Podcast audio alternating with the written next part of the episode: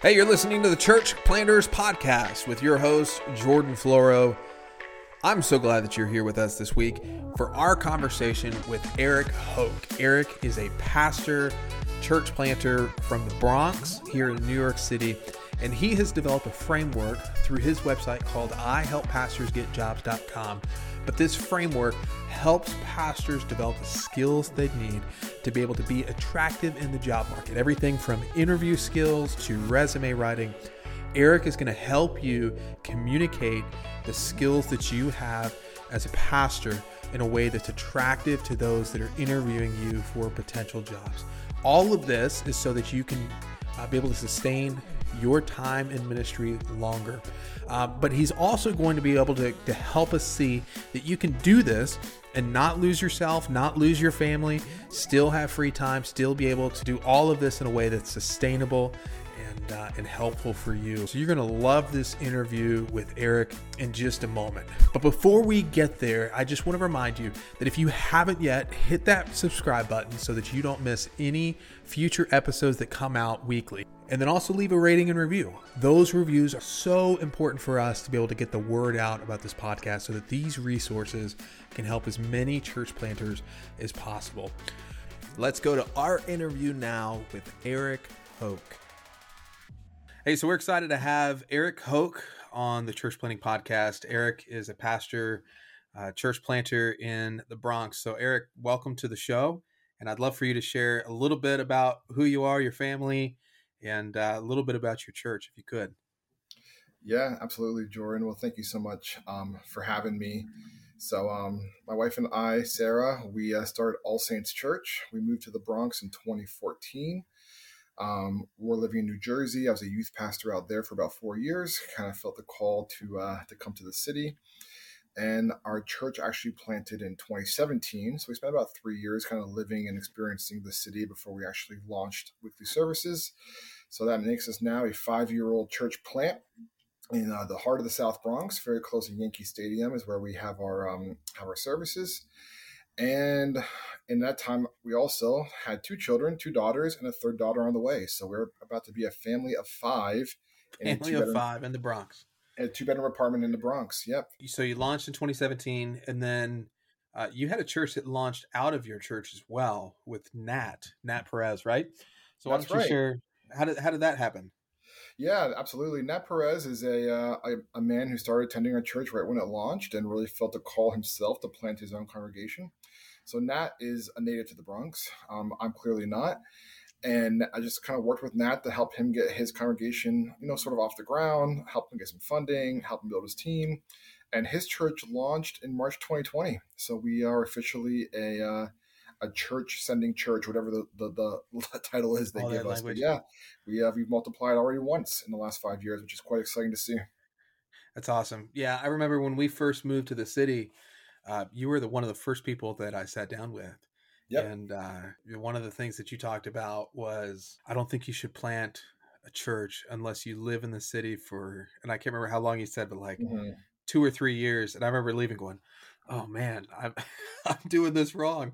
Um, but so much of what you said in that conversation, just about um, learning the neighborhood and learning the city, listening, has been so instrumental to me. We we shouldn't just be people who who proclaim a message, but we should be mm-hmm. about personal encounters with people.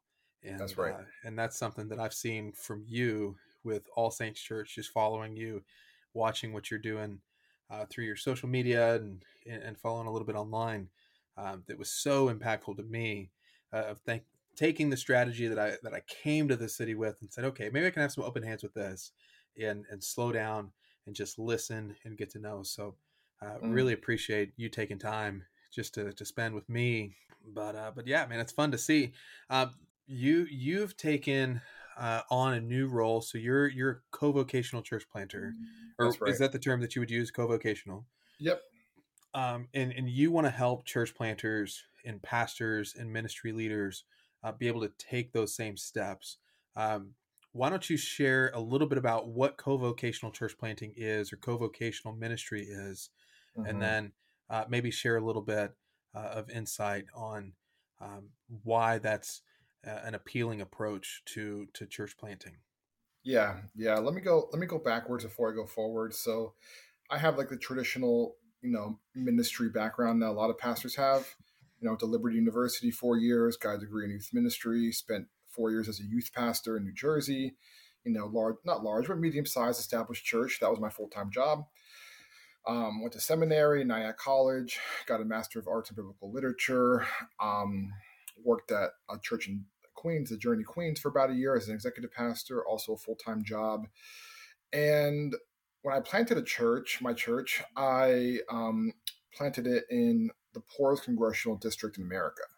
So the household median income sixteen thousand dollars a year. And I thought, you know what, I need to find a way to supplement my income. So I got a I got a job doing some contract coaching, public speaking, um, sort of work and I thought I'll do this for a year or two until the tithes and offerings can pay for my salary. Well, five years later, the tithes and offerings still can't pay for my salary. Cat's out of the mm-hmm. bag. Um, but in the last five years, I've really realized that my my primary calling as a co-vocational pastor is actually to the marketplace. Mm-hmm. It's mm. actually to business people. It's actually to um, those I work with, and then my ministry is also a primary calling.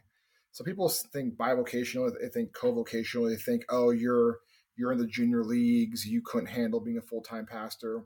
I will say the opposite. I will say if a person can have a ministry in their church and in the marketplace, they're not half the pastor, they're twice the pastor. Yeah. because they figured out a way to build a team, to build systems, to to find ways to build a ministry of sustainability.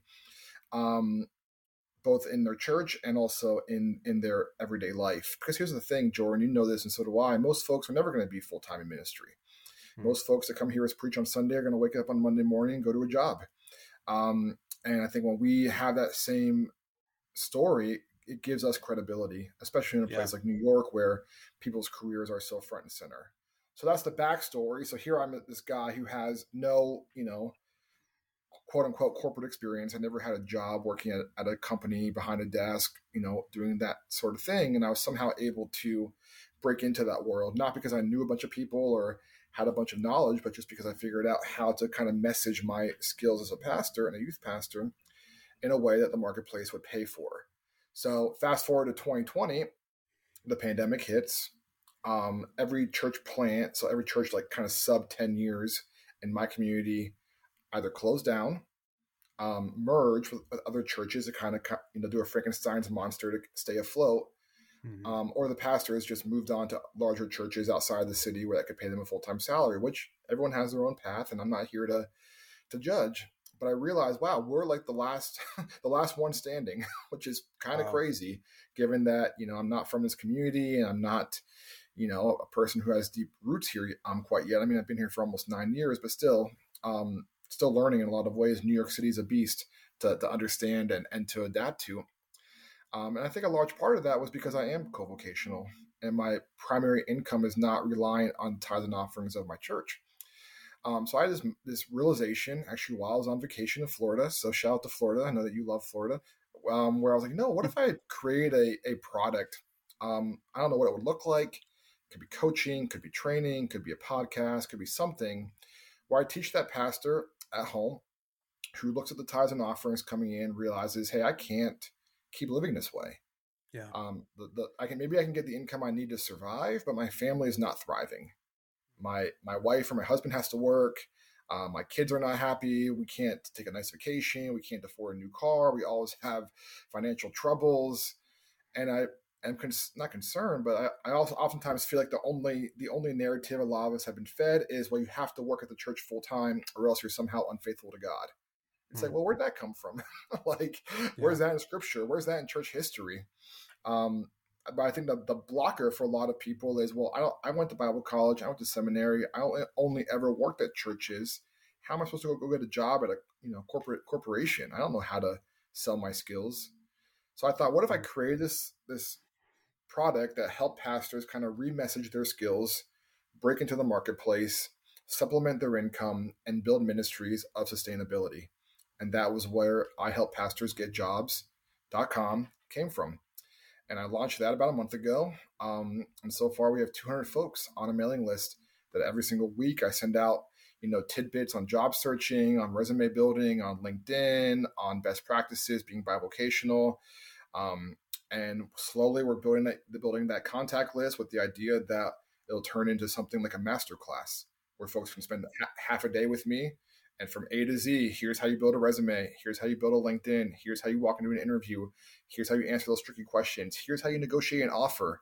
Here's how you negotiate work from home time, all that stuff so pastors can feel equipped and empowered to say, you know what, I do bring something unique to the workforce.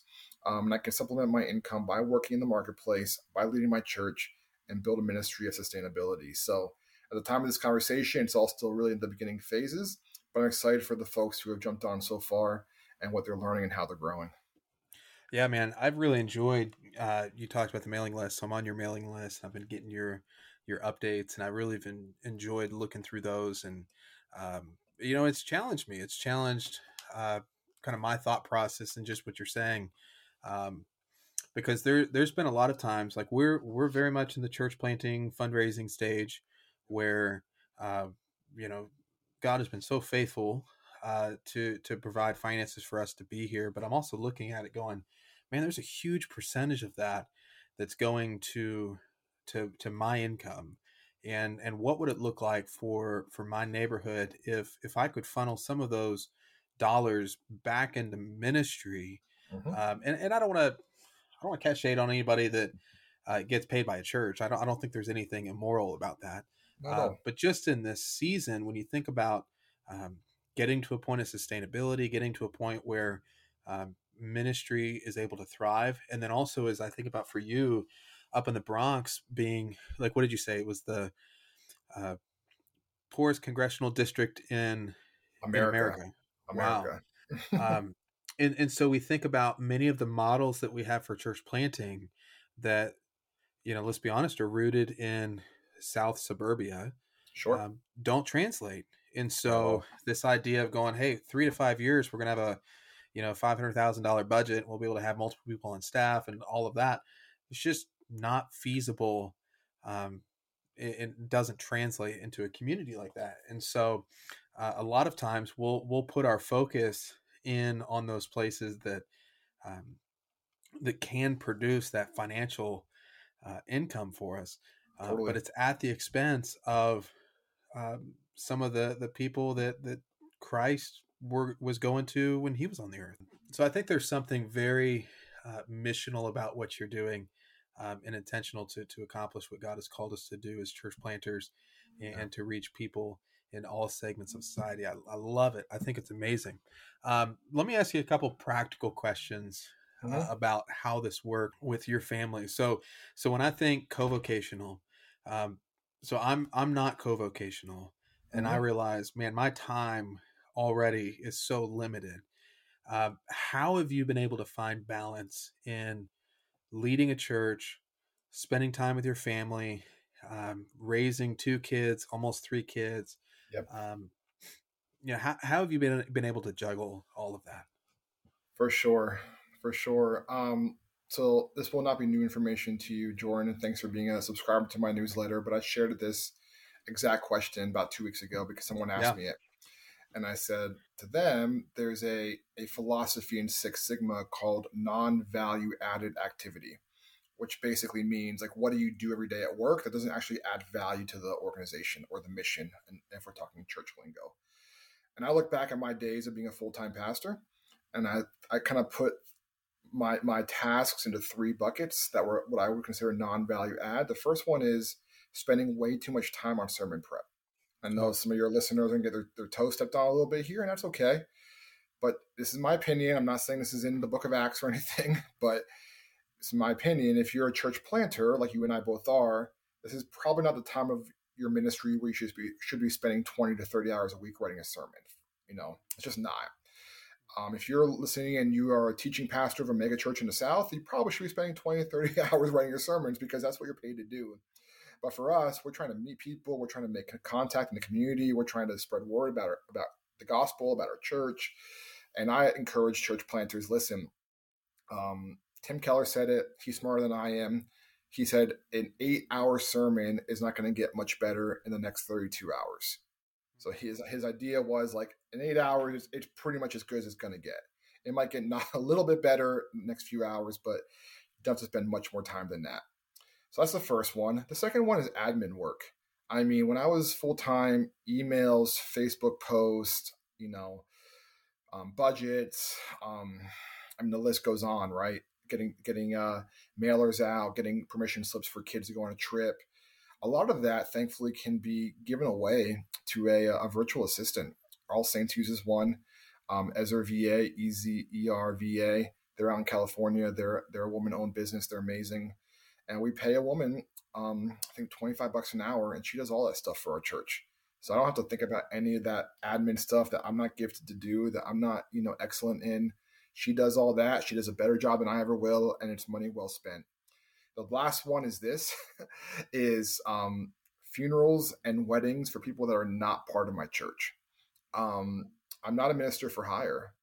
I get phone calls from people, you know, I'm looking for a pastor for my wedding and, you know, we'll give you some money for the church. Listen, I hate wearing suits. I don't want to hang out with strangers all, all on a Saturday night. Just don't have the, the, capacity for that. So I say no to all of those. Unless you're a part of my church, I won't do your wedding or your funeral. So I'd encourage any pastor thinking through, okay, you're busy. I get it. We're all busy. But like look at your schedule from 8 a.m. to 5 p.m. and how many tasks and activities are you doing are actually not adding any value at all to your ministry. You're just doing them to fill time. Um, and I think you'd be surprised to realize a lot of them are. And a lot of the ones that you're doing also, you could delegate to other people. So before yeah. everyone thinks I'm like a superstar pastor, I have a co-pastor, and if, it weren't for Elazar, this wouldn't work. So he and I work together um, in tandem to make this church operate. So I would not advise a, a solo pastor be a, be co-vocational with three young kids. Not a great idea. But if you can find a person or a team of people that can kind of help you carry out the work, totally manageable. I mean, I quit working every day at 6 p.m. I take every Saturday off as a Sabbath. Our church has one service on a Sunday. Most Sundays I'm home by one o'clock or two o'clock at the latest. Um, is my life busy? Of course. Whose life isn't when you have young kids? But do I feel, you know, overwhelmed most of the time? Not at all. I mean, it's 11:30 on a Tuesday morning, and you and I are having this call right now um, because I've been intentional about um, carving out time and doing the things that matter the most. Um, and those that don't, either delegate or eliminate. That's awesome, man. No, that's that's great stuff. Um, so with this, uh, many of our our listeners are, are probably listening to this like me, going, "Okay, you're telling me I can be more effective in in focusing my time and energy on the ministry that I'm here to do, and mm-hmm. and uh, I can say no to all of that stuff." Um, but like for me, I mean, I went to I went to a Baptist Bible college. Sure. I went to Liberty University for seminary. Okay. Um, I've only worked in churches, and uh, how is it that I can take the skills that I have and and make those appealing to somebody in in New York City where um, nobody's impressed with the fact that I'm a pastor? Um, what are what are some of the how, how can I communicate some of those skills to to update my resume? Mm-hmm. Yeah, let me go ahead and pull up the PDF that everyone who um, signs up for my newsletter gets right away. Which shameless plug, please go ahead and uh, and subscribe if you're listening. Um, I talk about justice. I talk about a, a, a job that I found in in Denver, Colorado, and the job is um, a project coordinator. And I believe I remember correctly, it paid fifty thousand dollars a year. Um, it was fully remote. The number one skill was communication communicating with clients, communicating with vendors, communicating with um, employees, communication. What's the number one job, number one skill a pastor has? Communication, right? So um, it's not going to be as, as as well articulated as it could be, but essentially, if you put in a resume, "Hey, I worked at First Baptist Church, Arkansas. What did you do there? I preached 48 Sundays a year." Okay, well, your resume is going to go to the reject pile pretty quick Sure. But if you say, hey, I communicated weekly to small and large groups with an emphasis on active listening, resulting in retention and growth within the organization, suddenly the hiring manager thinks, oh, okay, this person is really good at communication.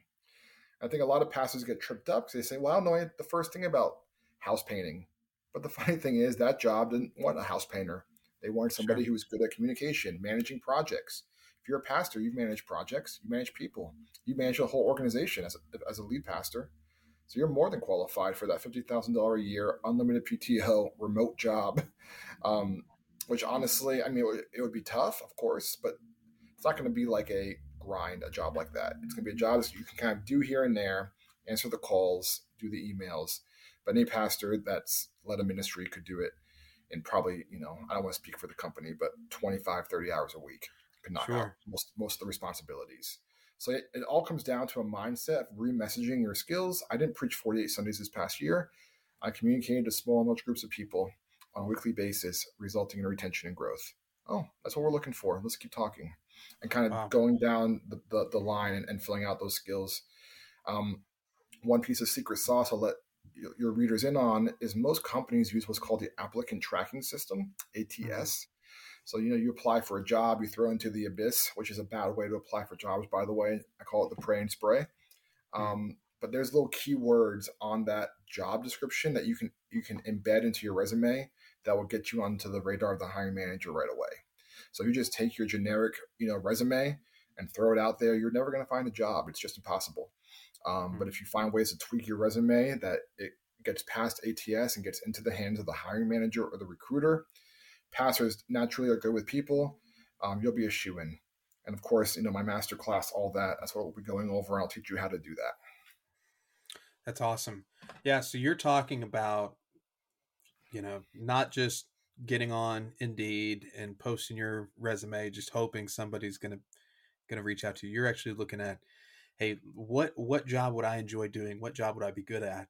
Yeah. And, uh, and then just crafting your resume specifically for that job. That's um, exactly That's right. great. Let me ask you this, Eric. Um, for for those that are that are listening that want some more intentional coaching, maybe they're hearing what you're talking about. That this this sounds like something that they need in their life. They need help with this. Um, what are ways they can connect with you? What are ways they can get coaching from you, mm-hmm. and, uh, and, and be able to uh, take big steps in this area?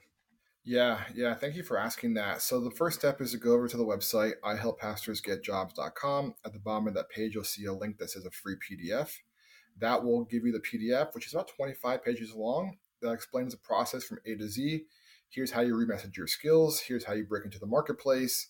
Um, it's sort of like a teaser um, to get your get you going. If you're a really ambitious person and you can just take that information and run with it, that's awesome. I'm glad that I could serve you in that way. But if you're a person like what Jordan's describing, and you're like, I have no idea how to even write a resume, how to present myself on LinkedIn, how to do a job interview. My last job, my job description was to hit kids with dodgeballs on dodgeball night as a youth pastor, which is what I did in one of my old jobs. And I'm just totally need a lot of support. The idea that I'm working with right now is once a month, probably on a Saturday morning, holding a Zoom masterclass. That'll be with a very small event my, most likely myself and three other pastors, where you'll get the whole framework from A to Z. Here's how you remessage your skills. Here's how you do your resume. Here's how you do LinkedIn. Here's how you do the interviews.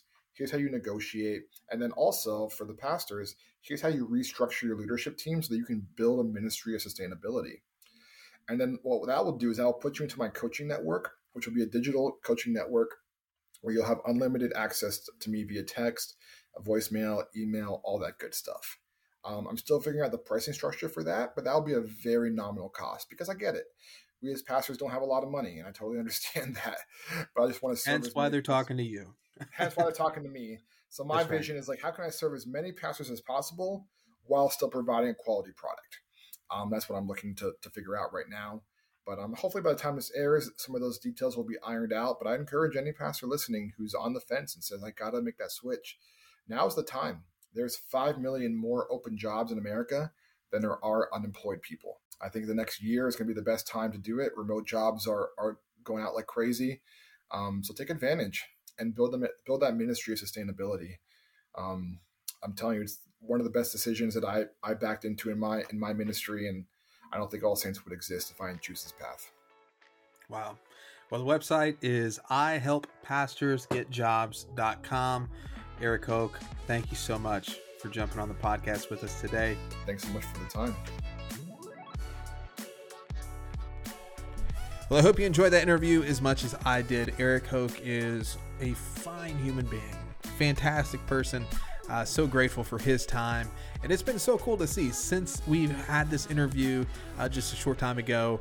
Uh, the updates that he's putting out about pastors uh, getting jobs that are that are going through this process and getting jobs. And even just today, I saw an update where a pastor was offered a job uh, that was a seventy thousand dollar job. Um, how incredible is that just to see uh, the things that, that Eric's doing are, are really moving the needle and helping change lives. It's incredible. Um, and all for the purpose of, of sustaining uh, pastors long term so that they can do ministry where they're at long term. Uh, it's absolutely incredible. Thank you so much for tuning in this week. If you haven't yet, leave a rating or review. That helps get the word out about the Church Planters podcast. And also, if you've not done so already, jump on and join our Facebook community. Every single day, we have people post questions and generate conversation, all related to church planting. Thank you so much for tuning in this week, and we'll see you next week for the Church Planters Podcast.